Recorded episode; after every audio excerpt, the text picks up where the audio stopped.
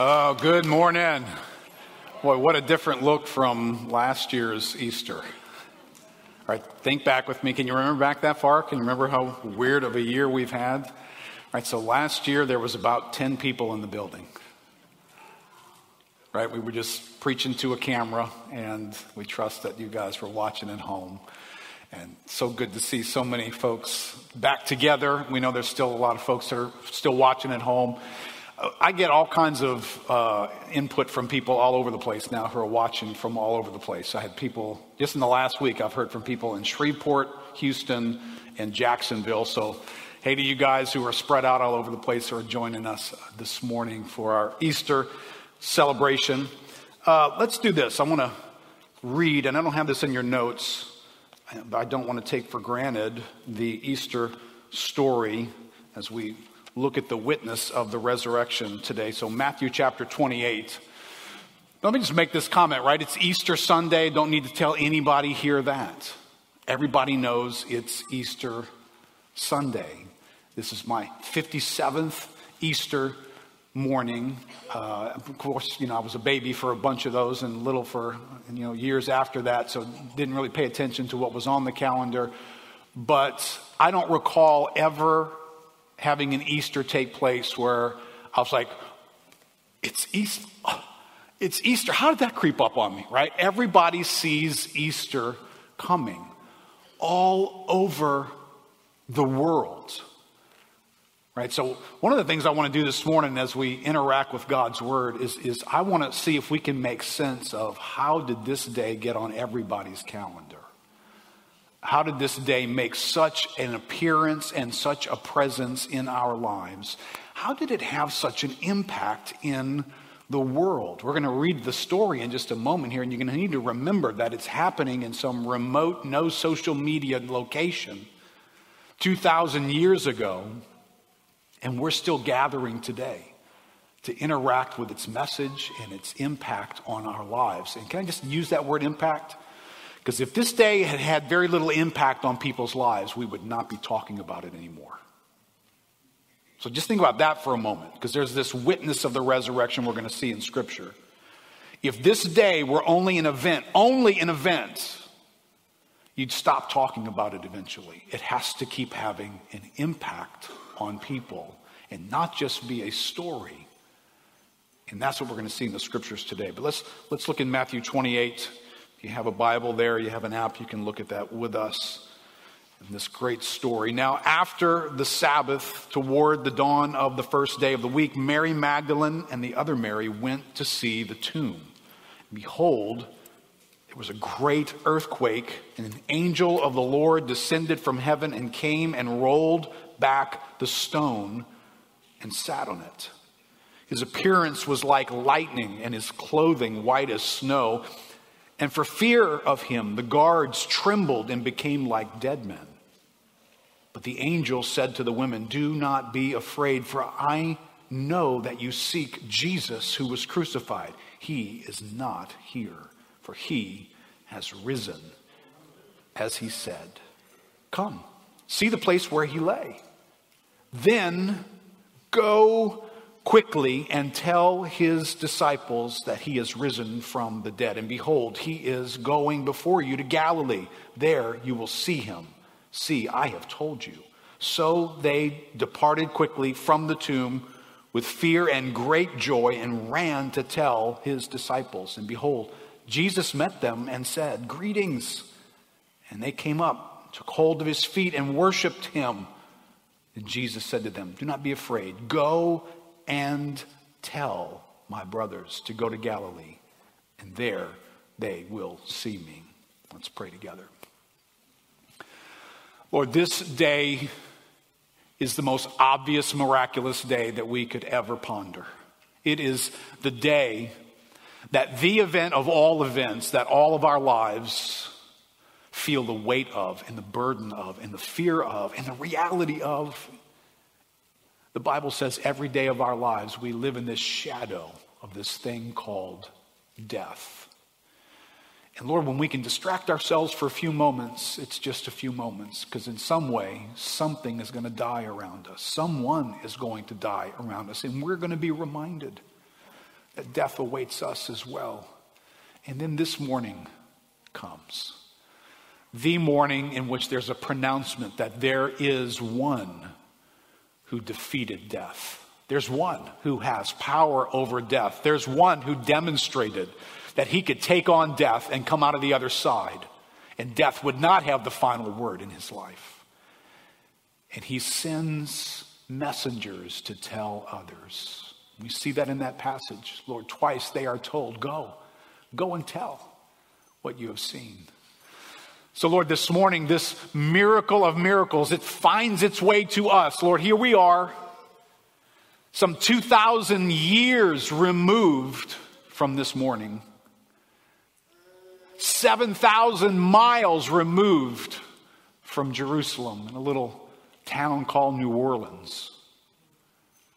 And these words, they're still alive and they come to find us and what impact they will have if but we would believe them.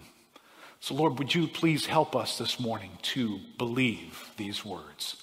In Jesus' name, amen.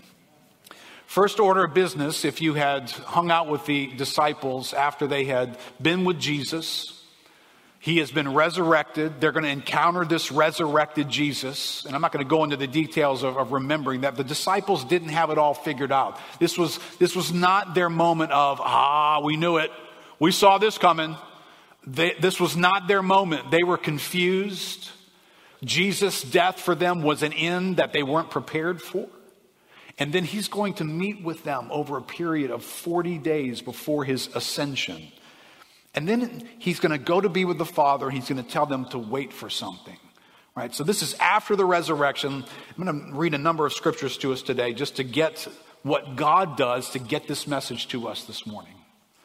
Acts chapter 1, verse 10. It says, While they were gazing into heaven, as he went, behold, two men stood by them in white robes. Now, this is not the resurrection, right? This is 40 days after the resurrection.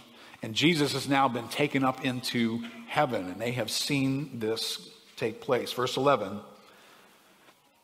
They said, Men of Galilee, why do you stand looking into heaven? This Jesus who was taken up from you into heaven will come in the same way as you saw him go into heaven.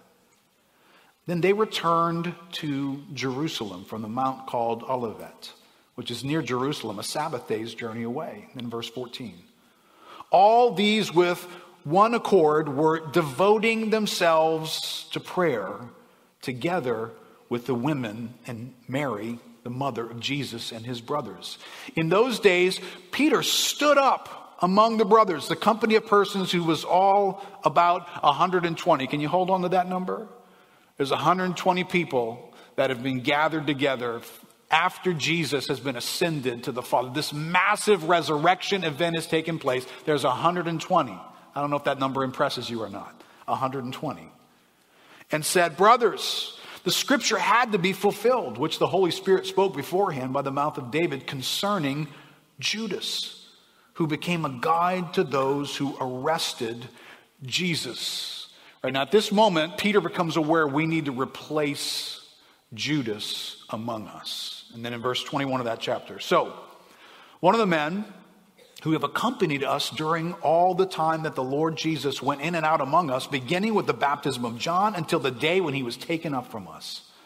One of these men must become with us a witness to his resurrection. Right? This term captures me, and, and eventually it captures every one of us who have called upon Christ because the means through which God transfers this news of the resurrection, that there is a God who came in human flesh, who lived among us, who lived a perfect life, who died and was buried and was ro- risen again, that news came to us through a witness. Everybody in this room, I would dare say I don't miss a one person, that some human being wearing flesh came and told you about the resurrection. Can you remember the first time you came across that news? Even a better question can you remember the first time it gripped you? Because I came across that news really early in life. It didn't grip me until a little bit later in life. But first order of business, right? They're gathered. There's got a lot of questions. Jesus has said, wait. They're waiting in Jerusalem. They don't know exactly what they're waiting for. They're praying. There's 120 of them. And first order of business, we need to put our house in order here. We need to put the church house in order here because this is a first order of business issue. We need to appoint another witness to his resurrection. Now, Jesus had said some of this to them before. When Jesus had met with them, right, if you turn over to Luke chapter 24, you're going to see Jesus giving this same talk to them. And I want to highlight two things as we, we look at this witness of the resurrection. This witness has particular content to it. Right, when it comes to religion, how many of you guys know that there's content all over the place? The religious category is a big category. There's religions all over the world. People believe all kinds of things. People within some religions, right, get Sunnis and Shiites within the Muslim religion. They go to war with each other over the differences of what they believe. You've got divisions within Judaism, divisions within Christianity. So not everybody believes the same thing. So it matters when you read the Bible and the Bible comes along and says specific things. Don't ever take up the option that that's not necessary because I just believe something different, right? The Bible says something specific. So there's content and then there's a mechanism, right? And I want us to see both of them. Luke chapter 24, Jesus had previously given them orders about this witness as well. Luke 24, verse 44. Then he said to them, right, this is Jesus post resurrection giving his orders to his followers. Then he said to them, These are my words that I spoke to you while I was still with you. That everything written about me in the law of Moses and the prophets and the Psalms must be fulfilled. Then he opened their minds to understand the scriptures. And he said to them, Thus it is written that the Christ should suffer and on the third day rise from the dead, and that repentance and forgiveness of sins should be proclaimed in his name to all nations, beginning with Jerusalem. You are witnesses of these things. And behold, I'm sending the promise of my Father upon you. But stay in the city until you are clothed with power from on high. How does this day get on your calendar and mine? How does the resurrection show up with all of its power in the lives of people who lived 2,000 years later after the event, 7,000 miles distance from where it took place? This is how starting in Jerusalem, you are my witnesses. Right? Witnesses of what? Well, Jesus unpacks something here. That if I'm ever going to be impacted by the power of this resurrection, I'm going to have to come into agreement with what he says here. Verse 44 I want to say Jesus is un, has an unapologetic apologetic. Verse 44. He said to them, These are my words that I spoke to you while I was still with you. That everything written about me in the law, the law of Moses, the prophets, and the Psalms must be fulfilled. Everything written about me. And I want you to notice something here. When Jesus goes to unpack his story, the story of the death, burial, and resurrection, and who he is, when he goes to unpack that, he picks up the scriptures and he does not apologize for them at all. He doesn't raise one question about them. They were ancient documents then, written many, many years before Jesus was referencing them. They had been around a long time. How do you do with ancient stuff? How does modern man do with ancient stuff? Well, he's got questions about it, doesn't he? I don't know if I believe that. I don't know if I can agree with that. All right, so there's a voice of humanity that comes along and stares back at what God has written down, and some voices say, I don't know if I can believe that. Can I just let you in on something? When Jesus Christ came to earth and he spoke about these writings, he raised no questions about them. In this moment, he doesn't qualify what he says. He doesn't break out the possibility that for the most part they're right, you know, but they've been in a lot of hands. They've probably undergone a lot of change. He puts complete confidence in God's written word. And then he obligates himself to have fulfilled particular things. That there are things that are in this Bible that he had to fulfill. There's a prescription, if you will. The Messiah, when he comes, he's going to have to be a certain person. He's going to have to do certain things. And if you'll look into this word, this word, almost like a breadcrumb trail, it will take you to Jesus. That's an old illustration. Let me update that. So, my latest update is how technological savvy I am. For one of the first times, probably in the last couple of months, I think Gina and I were out at a restaurant. You know, you can't touch menus these days. Have you been in these places? You can't touch a menu. So, you have to know how to use your phone, which I don't know a lot about. So, there's this thing called a QR code. Anybody else new to this? I know we have them on our little bulletins, right? And so, if, you know, sorry, honey, I got to tell the truth here. My wife's like, so what do you do with this? Do I just aim the phone at it? All right, this is how savvy we are, you know, so we don't even know, got to turn the camera on first. Oh, oh, okay. But if you turn the camera on and you point it at this thing, it takes you to the menu, right? I mean, it's like the menu comes into your phone and you press a button. There's the menu for this restaurant. You're just thumbing through it, right? Can I, can I just tell you something? That if you'll take your soul's QR code and you'll scan this thing, it'll take you to Jesus. That's exactly what will happen. Right. So now, now here's the, here's the non-fun part, right? One day you get to heaven and, and God stands in front of you and says, did you scan my QR code? When you stand before him, wow, Jesus, you know, I thought there was a lot of ways to get to heaven. I took this option over here. I figured if I was just a decent person, treated some other people well, stayed out of trouble, you know, kept ahead of the crowd then I'd be, I'd, you know, you'd let me in heaven one day because, you know, come on. I just figured a bunch of things. I figured you can't send everybody to hell. I mean, there's a lot of reasons. I just thought, I'm going to show up cool. And, and God's just going to say, did, did you scan the code? Because if you'd have just picked up Genesis and started reading, you'd have seen one thing after another that had to be fulfilled that only one person ever fulfilled, and it would have taken you right to Jesus. And you'd have pressed that button, and he'd have been standing there with the news of the resurrection in your life. And there's particular content here.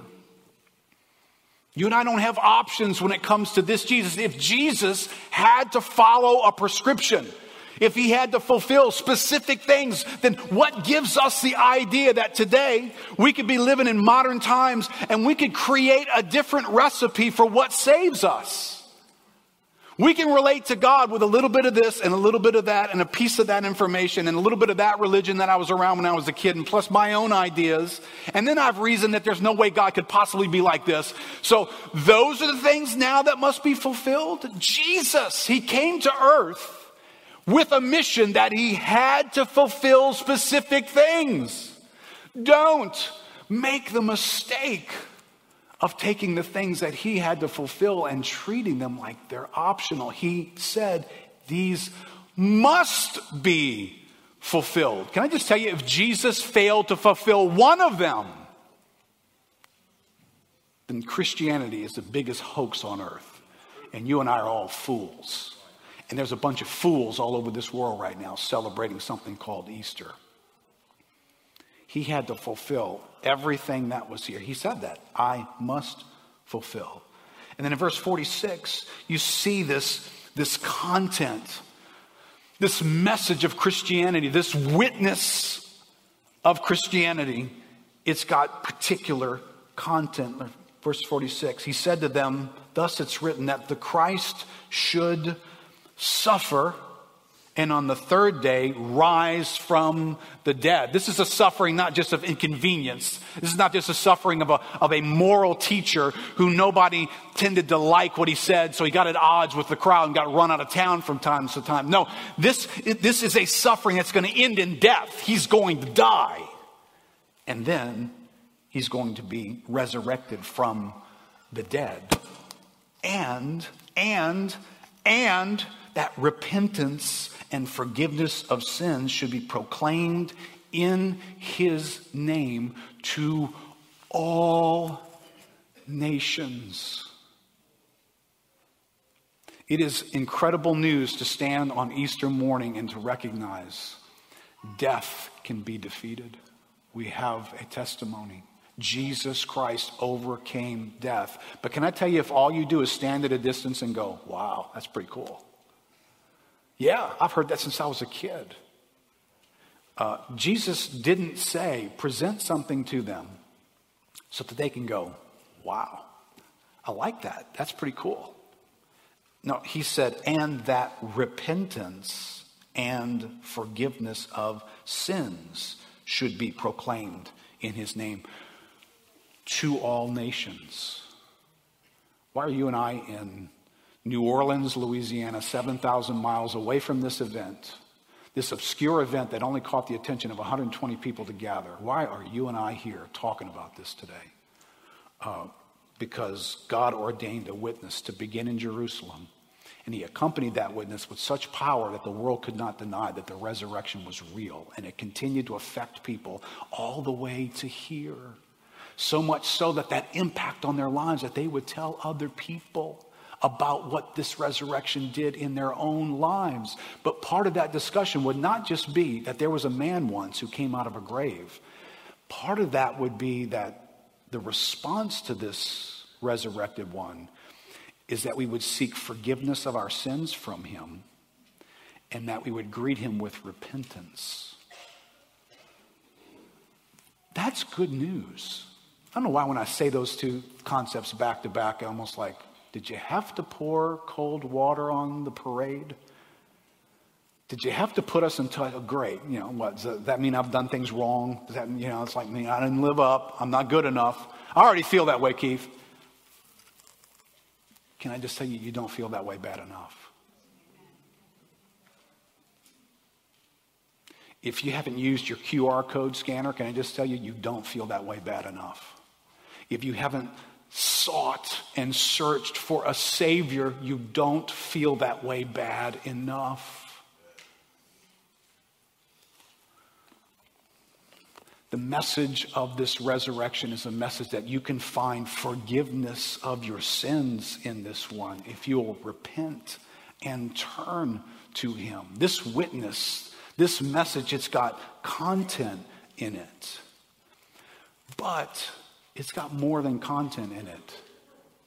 This, this witness comes with an extension cord. It's got power attached to this witness. Look in verse 48 and 49. Right, so you are witnesses. That's who you are. Verse 49 And behold, I'm sending the promise of my Father upon you, but stay in the city until you are clothed with power. You are witnesses and you are clothed with power. Why does anybody listen to this stuff? We just got a story about a dead guy who came back to life 2,000 years ago in a remote location. That's what we got. Why are you and I gathering here singing songs about this? Why is this a big deal to us?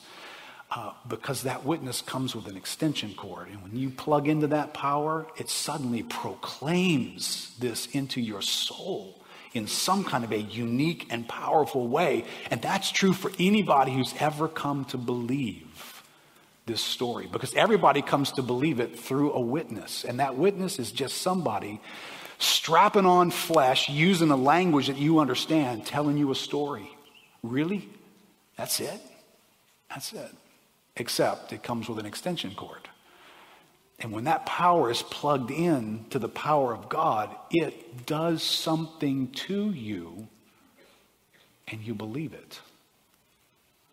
Right, that's the story of the gospel. That's how you and I came to be impacted by this message so many thousands of years later. Look what Jesus has to do with his disciple. Look in verse 45 of that passage. He says, Then, right, he tells them the law of Moses, prophets, and the, and the Psalms must be fulfilled. Then he, he opened their minds to understand the scriptures. How did these guys get it? How did these disciples get it? And isn't this an amazing thought? They have been sitting in school with Jesus for three years. They've been following Jesus for three years. But in this moment, he is going to open their minds to the scriptures. They're going to get it like they've never gotten it before because this witness comes with strange power. Can you explain what exactly that verse just described? Can, can, you, can, can you explain to me what it means for God to open their minds? Right? I mean, some of us, you know, 60s and 70s, we had a lot of mind opening experiences, uh, things that we were taking, uh, opening our minds to stuff. I'm not quite sure that's what Jesus is talking about here, but there's a mind opening experience that happens here. This is not just an exchange of information. This isn't you going to your chemistry class in high school. You don't have your mind opened by an exchange of information. This is something powerful happening that accompanies the telling of this story, right? That's why Acts chapter 1, verse 8 sounds the way it does.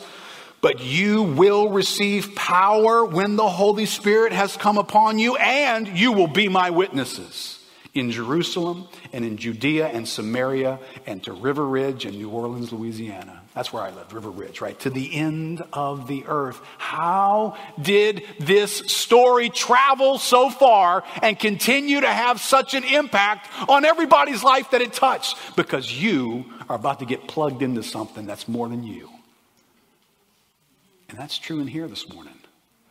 That's true of every story in our lives. So here, here's the reality of this witness God's plan, wrote this in your notes, God's plan for solving the human dilemma was the death, burial, and resurrection of Jesus Christ and the giving of the Holy Spirit. You should never leave that out of your gospel understanding. Right? The, the giving of the Holy Spirit is the return of life. Right? If, if that didn't happen, boy, did we come up short. What God has done is he has, he has put life back in us.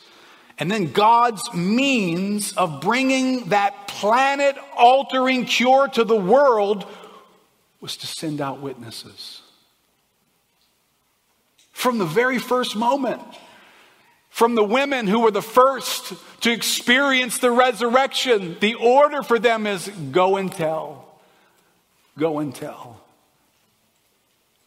God is still sending out witnesses. Can I, can I just pull back the veil a little bit on this witness component that you might see the power that is in every time you share the gospel? Every time you tell this story, there's a weird power that's in the moment with you. Any person here today who is listening to this and, and, you've not come to Christ or you're watching, you've not come to Christ, God is at work behind the scenes to help your mind and your heart turn to Him and to open your understanding that this is true all these years later. All right, listen, John chapter 1, this is mind blowing. This is a massive event. This is the cure for the world. John 1, verse 6 There was a man sent from God whose name was John. All right, this is John the Baptist. He came as a witness to bear witness about the light that all might believe through him.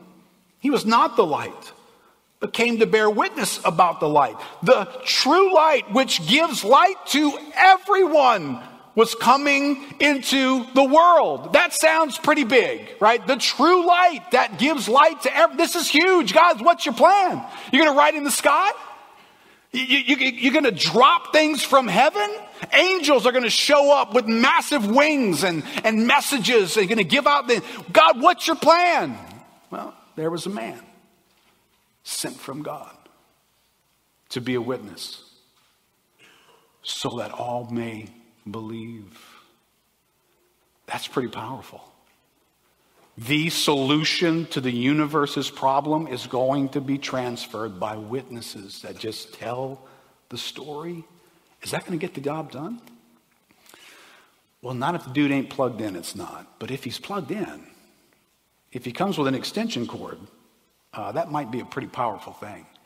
And remember John's background here? This is where John comes from. Luke chapter 1, verse 13 tells a story through his parents, Zechariah and Elizabeth, as to where does this John the Baptist come from, right? But the angel said to him, speaking to his dad, Do not be afraid, Zechariah, for your prayer has been heard, and your wife Elizabeth will bear you a son, and you shall call his name John. And you will have joy and gladness, and many will rejoice at his birth, for he will be great before the Lord. And he must not drink wine or strong drink, and he will be plugged in. I know it doesn't say that, right? He will be filled with the Holy Spirit, even from his mother's womb, right? John the Baptist came with an extension cord. And he will turn many of the children of Israel to the Lord their God. He will go before him in the spirit and power of Elijah to turn the hearts of the fathers to the children and the disobedient to the wisdom of the just to make ready for the Lord a people prepared. How is anybody going to believe this stuff when it gets said to them? Well, because there's this strange power that accompanies this message of the resurrection that turns hearts. Listen, if you read your Bible carefully, you will find out your heart is in serious trouble. I know we, we can get impressed with ourselves, we can think highly of ourselves, we can think we're decent people, etc. But if you read the Bible, it will not present that version of you to you. If it's, a, if it's a doctor's medical diagnosis, you're going to find out you got severe heart trouble. The Bible is going to stare back at you when you do your QR code in the Old Testament. One of the things it's going to do to you is going to inform you that you got a heart problem. You have a serious heart problem. So serious, can I just tell you, the Bible will make you feel like my heart will never turn to God. It will never.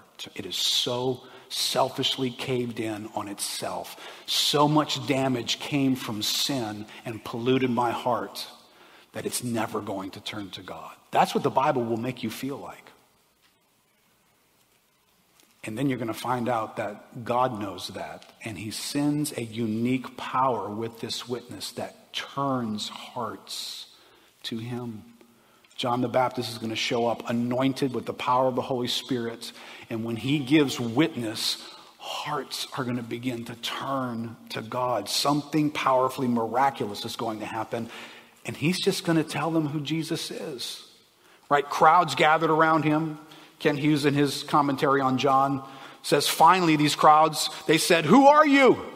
Give us an answer to take back to those who sent us, right? I mean, somehow there's a strange curiosity about this guy named John and people coming out to hear him. What do you say about yourself? John's answer reveals what is of primary importance in the matter of witnessing. First, he said, I'm the voice. He did not say, I am the word. He reached back 700 years to the words prophesied in Isaiah 40, and he said, I am just a voice. Can I take the pressure off of everybody in this room? When you go to share the resurrection story with anybody, you are just a voice. Right? You are, this is my proverbial reality. We all get this. Cliff can explain it to you later if you need to meet with him. The mailman doesn't, I don't think, Cliff, you don't go to each house under this pressure of, oh my gosh, what if they don't open it? What if they don't open it? That's a bill. What if they shut their lights off? You know, they don't open the bill. You feel that kind of pressure? You just deliver the mail, right? I'm guessing you just deliver the mail, right? I'm just a voice. You're just a voice. That's all you are, but, but, but you're a plugged in voice. You're a voice that has weird power in what you do when you proclaim the resurrection into other people's lives. John was just a voice, but this voice had this power to turn hearts to turn the disobedient, to turn the unwise, to get into recesses inside of our lives, and to give us the grace to turn to God. So put in your outline there. If you are going to be saved from the terrible reign of sin in this world, and from sin's four star general, Satan, who lives to pick up sin and make your life miserable, it's going to come to you through the vehicle of a witness. I just want to ask you what, what kind of moment are you looking to have with God? What, what, what criteria are you creating that you want God to meet you in? Can, can I just tell you, it, it's going to be somebody who's just telling you about the resurrection.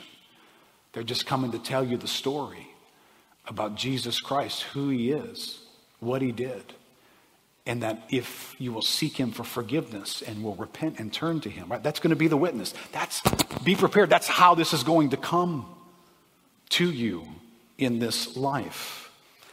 So, today's witness to the resurrection, right? One of them, I'm going to, highlight two things in, in just sending us off with a thought about what, what does it mean to embrace this witness.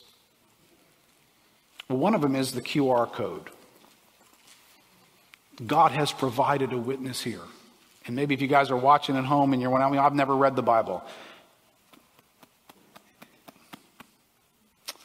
Oh, man, that, that's, that's not a good thing.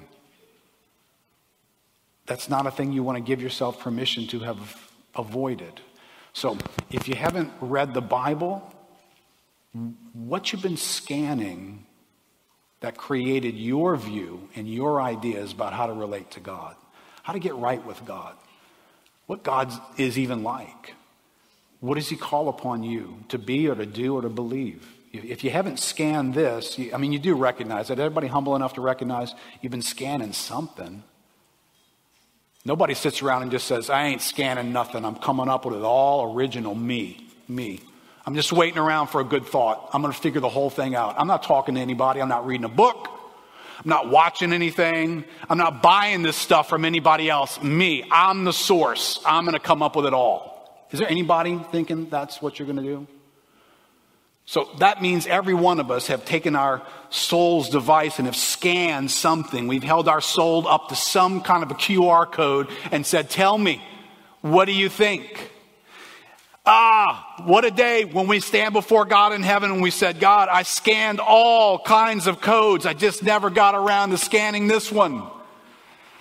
But if you'd have scanned this one, Jesus would have come to you and made, been made clear to you that He is the Messiah, the long awaited one that could put everything right between us and God. I just scanned this one. But can I tell you, these witnesses, this is a witness. But the people who come to you, they're witnesses. They're witnesses whose lives have been impacted by this God who has come alive to them. And they are not the same people anymore. There was 120 of these people meeting in Acts. Can you count how many Christians are in the world today? How many people have come to know this God of resurrection that came from this 120? 120. That wasn't even a big number for Jerusalem. 120. But when the power of the resurrection touches their lives, they are different people now. There is something about them that's compelling in and of itself. When they bring this message to you, the impact the message had on them says something to us when we listen to it, right? I wrote this in your outline. These witnesses, they weren't just telling what they saw, although they did see something incredible. They were impacted and empowered by the Holy Spirit. They experienced a new life a, a new purpose for their life. The reality of sins forgiven. Can you imagine? Because this is the message. We proclaim forgiveness of sins. Can you imagine what it feels like to have your sins and your guilt lifted off of your life and now go live? Go live among people.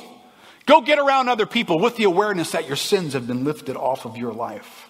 The impact of God's personal love. Do you know how many souls are just waiting to encounter the God who loves them?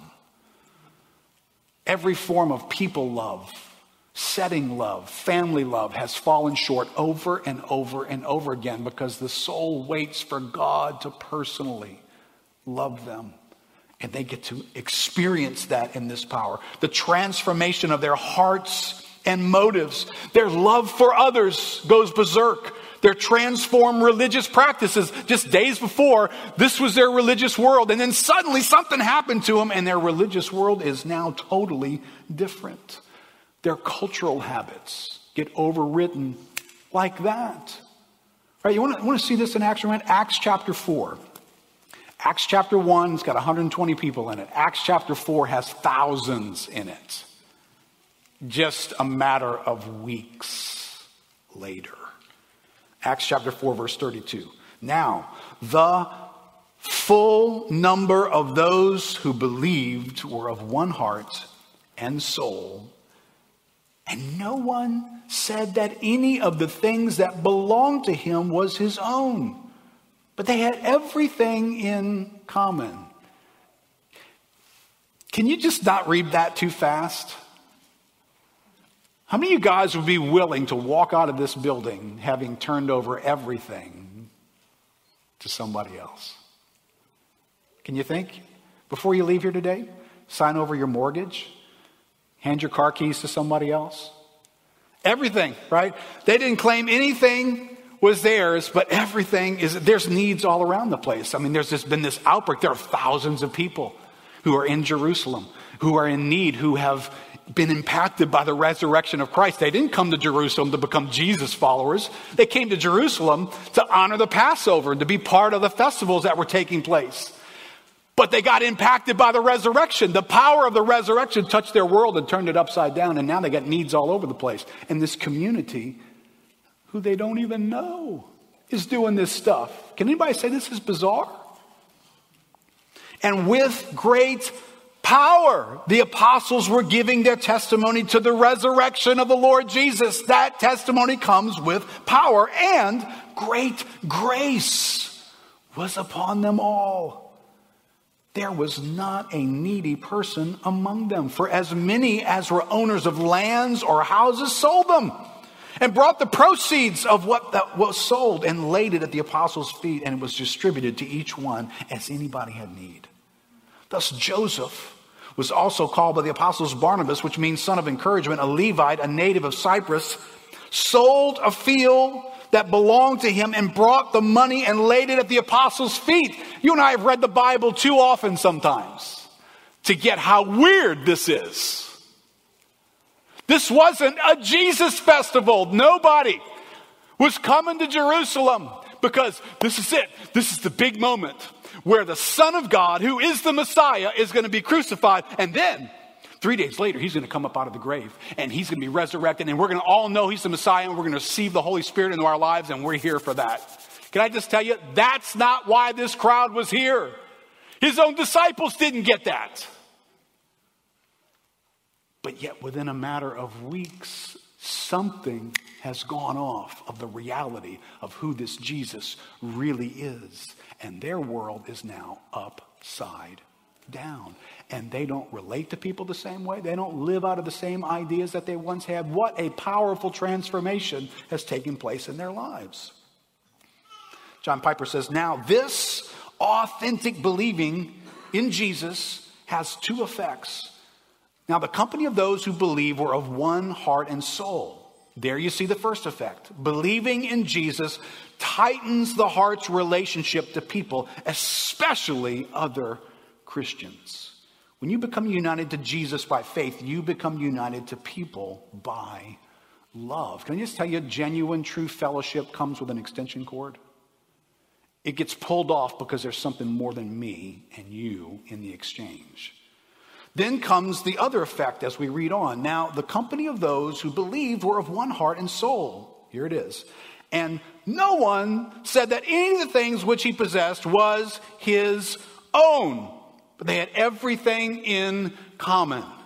So there is the second effect of trusting Jesus. First, the heart is tightened in its relationship to people. And second, the heart is loosened in its relationship to things. Faith in Christ creates a bond of love to people and cuts the bond of love to things. Listen, I don't know what you're looking for to testify powerfully, but if you can show me something that, that causes people to love people who they don't even know very well, who are very different from them, and to loosen up their own personal interest, you just showed me something pretty powerful in my estimation, right?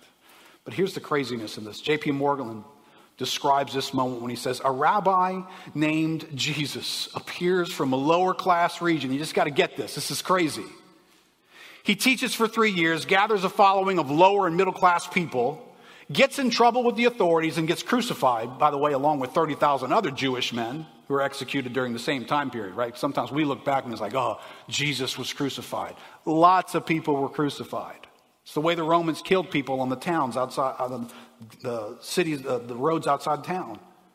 But five weeks after he was crucified, over 10,000 Jews are following him and claiming that he is the initiator of a new religion. And get this, they're willing to give up or alter all five of the social institutions that they have been taught since childhood have such importance both sociologically and theologically. Right? There was a list of things that you would have lived your life by that just moments before you believed, they framed the patterns of your life. Do you understand that temple that they all came to visit in Jerusalem was a place where you brought animal sacrifices because that was your means of dealing with the forgiveness of sins in your life. Do you understand they met Jesus and they never brought another animal sacrifice ever again? Don't read that too fast, right? If you grew up here in New Orleans, you probably grew up Catholic like I did. Do you remember the first day you thought about not going to Mass? You came to some belief point in your life where your path was diverging from what you had once believed, and you thought, I'm not going to go to Mass. I mean, that was massive for me. That was a big deal. Right? Don't read this like, oh, they just stopped sacrificing animals. This was everything they had known up to this point. This is how you stay right with God. They gathered every week in the synagogue on Saturday. But when Jesus comes along, they start gathering with believers on Sunday. You think that was a small deal? Do you remember how freaked out the Pharisees were when Jesus bothered to do anything extra on a Sabbath day? And he relocated the whole day? This is crazy stuff. They worshiped Jesus, they just killed him. And then shortly after that, they're now going to worship. Can you explain any of this? how 10,000 people went from that posture to this, apart from what? The resurrection was real. The resurrection had power. It really did happen. It touched these people's lives and it lit them up and it changed who they are. Kent Hughes describes this resurrection when he says, with explosive power, they continued to testify to the resurrection of the Lord Jesus. Despite all the counter propaganda of the Sadducees, the church received divine enablement. Why are these people doing this stuff? Because they are plugged into something to present the fact of the resurrection. Paul later wrote in Romans 6 4, we were therefore buried with him through baptism into death, in order that just as Christ was raised from the dead through the glory of the Father, we too might live a new life. We too might walk in newness of life. That resurrection life that Jesus came out, he transferred that life to us. That's what creates all the talk and all the discussion. Kent Hughes goes on and says, They themselves had resurrection life. And as a result, the people who heard believed. There was hard evidence, living eyewitnesses, etc., to prove that Christ was alive, but for many, it was enough to see him living in the lives of his followers. Their great power was resurrection power. Listen, at some point, this, this gospel is going to get outside of Jerusalem and it's going to get away from the talk of the events that just happened in the last couple of months and it's going to find its way into other parts of the world. And it's still going to have incredible power in that moment. Can I tell you, part of that power is because the QR code is true and Jesus fulfilled these things and there's a witness of the reality of God's voice. Part of that power is the person telling you is a different person. They have been affected by this resurrection. And if you know that person, you know that's true. And there's this witness. Let me ask uh, Ronald, go ahead and come back up here, buddy. It's an interesting thing. J.P. Moreland says there's one other category of evidence, of witness, if you will, you haven't asked about.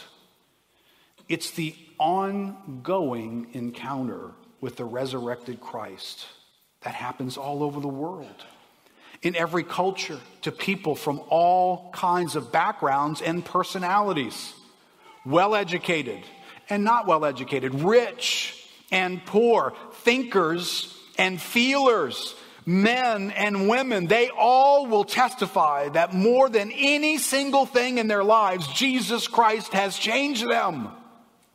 The message of Jesus can open the door to a direct encounter with the risen Christ. Now, I, I, wish I could do this. Because I know sitting in this room, especially if you're kind of new to the church or maybe even visiting or watching online, especially, you don't know many of the stories in this room. You don't know where some of these people have come from. You don't know how different they are from each other. But they have this massive thing in common. They have encountered the living God who came out of the grave in resurrection on this day that we, we celebrate together. And they are different people. Than they once were. And some of them have stories that would make your hair stand up. Some of them maybe more average kind of experiences growing up and what their past was like. But there's a living reality within them. They live out of something that's real every day of their life. They have a hope in them. They have a joy. It doesn't mean that they don't shed tears, it doesn't mean they don't struggle, don't have doubts and fears and moments. But what always returns to them is this pervasive sense of hope in God. What is that? Is that hype? No, it's not hype. It's this weird power that comes from the resurrection that gets plugged into our lives. It's God transferring power. It's why He said, hey, don't try and do this on your own. You're just a voice. Without me, you're just a voice. And there's a lot of voices out there. But when God's power is in your life, you are a witness now. You're not just a voice, you're a, witness of the resurrection. So I'm, I'm going to read you a testimony of a man here to close the time together, and we're going to pray. But I could call up from the audience this type of story from within this room, people who would sound just like this. I'm reading his so that I don't have to pull somebody out of the audience and ask them to say this. But there's a man named Lee Strobel. Lee was a, a, a self described skeptic, atheist. He was a journalist for the Chicago Tribune. And he wrote a book called A Case for Christ, right? So he put Jesus on trial and he interviewed from multiple perspectives could this possibly be true? And he searched to see whether it really was. And this is his story. He says, After a personal investigation that spanned more than 600 days and countless hours, my own verdict in the case for Christ was clear. However, as I sat at my desk, I realized that I needed more than an intellectual decision. I wanted to take the experiential step that J.P. Moreland had described in his last interview. Looking for a way to bring that about, I reached over to a Bible and opened it to John chapter 1, verse 12, a verse I had encountered during my investigation. It says, Yet to all who have received him, to those who believed in his name, he gave the right to become children of God. The key verbs in that verse spell out what mathematical precision, what it takes to go beyond mere mental assent to Jesus' deity and enter into an ongoing relationship with Him by becoming adopted into God's family. Believe plus receive equals become. As someone educated in journalism and law, I was trained to respond to the facts wherever they lead. For me, the data demonstrated convincingly that Jesus is the Son of God who died as my substitute to pay the penalty I deserve for the wrongdoing I had committed. And there was plenty of wrongdoing. I'll spare myself the embarrassment of going into details. But the truth is that I've been living a profane, drunken, self absorbed, and immoral lifestyle. In my career, I had backstabbed my colleagues to gain personal advantage and had routinely violated legal and ethical standards in pursuit of stories. In my personal life, I was sacrificing my wife and children on the altar of success. I was a liar, a cheater, and a deceiver. My heart had shrunk to the point where it was rock hard toward anyone else. My main motivator was personal pleasure. And ironically, the more I hungrily sought after it, the more elusive and self destructive it became. Strobel then tells the story of the moment he placed his faith in Christ, November 8th, 1981, how much his life changed, what impact this had on him as a person. He says, It's very real to me now, to those around me. In fact, so radical was the difference in my life that a few mo- months after I became a follower of Jesus, our five year old daughter, Alison, went up to my wife and said, Mommy, I want God to do for me what He's done for Daddy. Here was a little girl who had only known a father who was profane, angry, verbally harsh, and all too often absent. Even though she had never interviewed a scholar, never analyzed the data, never investigated historical evidence, she had seen up close the influence that Jesus can have on one person's life. In effect, she was saying, if this is what God does to a human being, that's what I want for me.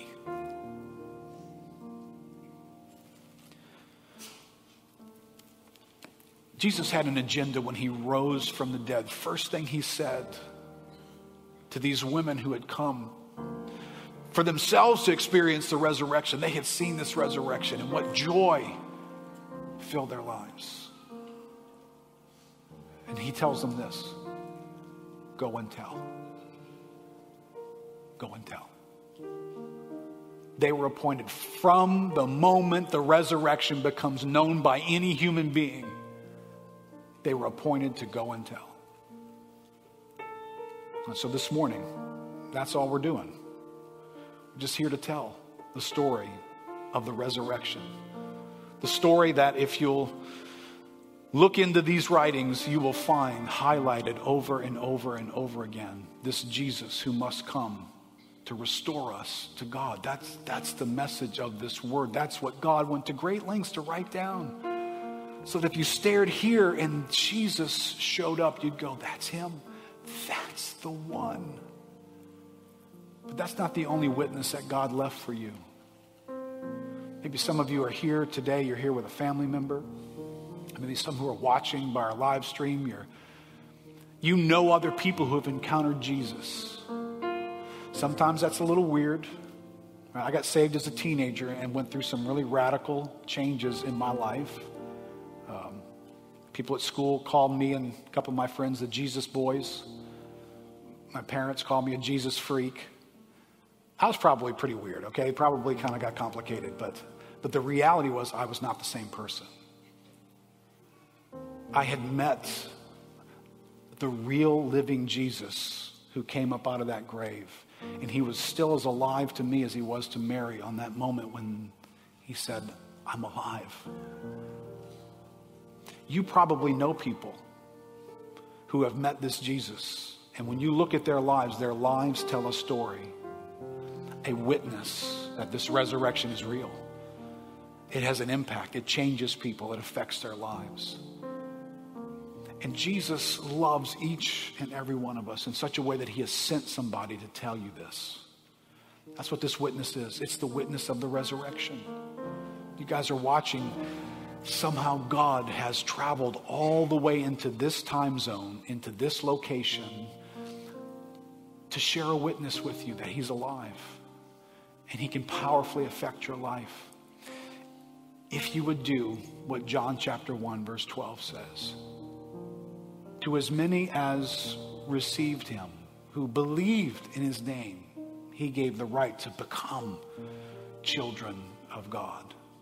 And that's the invitation I want to give to you. That's the invitation that God intends for the resurrection to bring to all of our lives. God holds out a life to us. It's a resurrection life. And he, and he says, Here, you believe in me? Would you come to me for the forgiveness of your sins? Would you put all your trust in me that I'll forgive your sins? Would you repent of doing life your own way for your own reasons?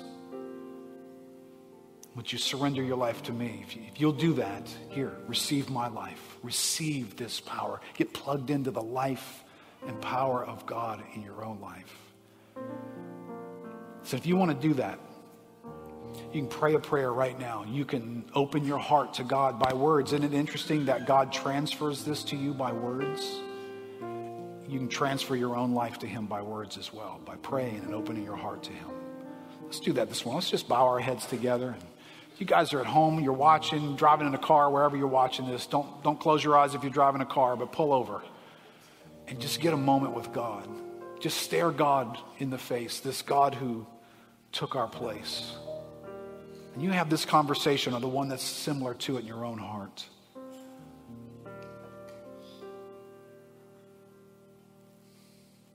Jesus, it is really amazing that thousands of years later, thousands of miles removed, your resurrection is as powerful today as it's ever been. That can't just be human beings making that happen. Lord, you have sent us a living word. Jesus, I need that living word. I need what you did for me to fulfill all that was written about you. I needed you to die in my place to forgive me of my sins. I needed you to have the power to overcome death because I was never going to be able to overcome death. And I needed you to give me life, Lord, because I've known what it's like to live life with this sense of emptiness on the inside. Yet, God, here, I know you want to give life to me today. So, Lord Jesus, I do. I turn to you on this Easter Sunday morning, 2021. I turn to you. I do believe in who you are. It just bears witness with me. I do. I believe in who you are, and I receive what you did for me. And more than that, I receive you into my life, your very life. Come, take up your life in me. Give me a heart that's transformed, that, that loves people in a new way, that follows you in a radical way. God, give me a new life. Take up your life in me from this moment forward. God, give me the grace to tell others about this resurrection and all that you've done and all the days ahead and the promises that you've made that go from now all the way through eternity. Jesus, I'm going to follow you to the end of time. In Jesus' name. Amen.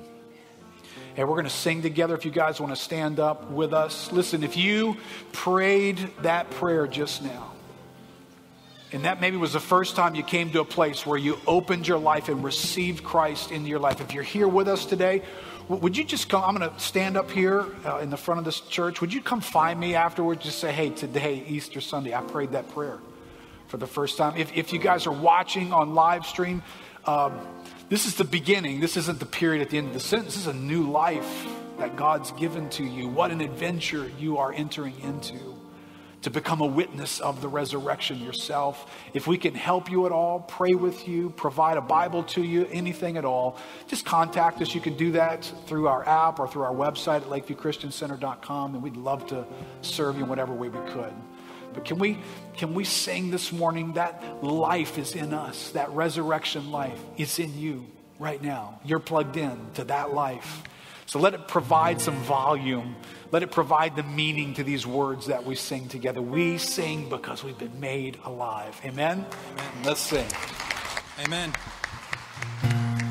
Last year on Easter Sunday, this building was empty. There was no one here on Easter Sunday. Now it's full.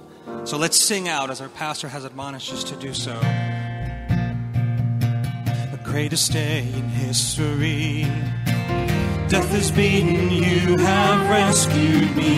Sing it out, Jesus is alive. The empty cross, the empty grave. Life eternal, you have won the day. Shout it out, Jesus is alive. Alive.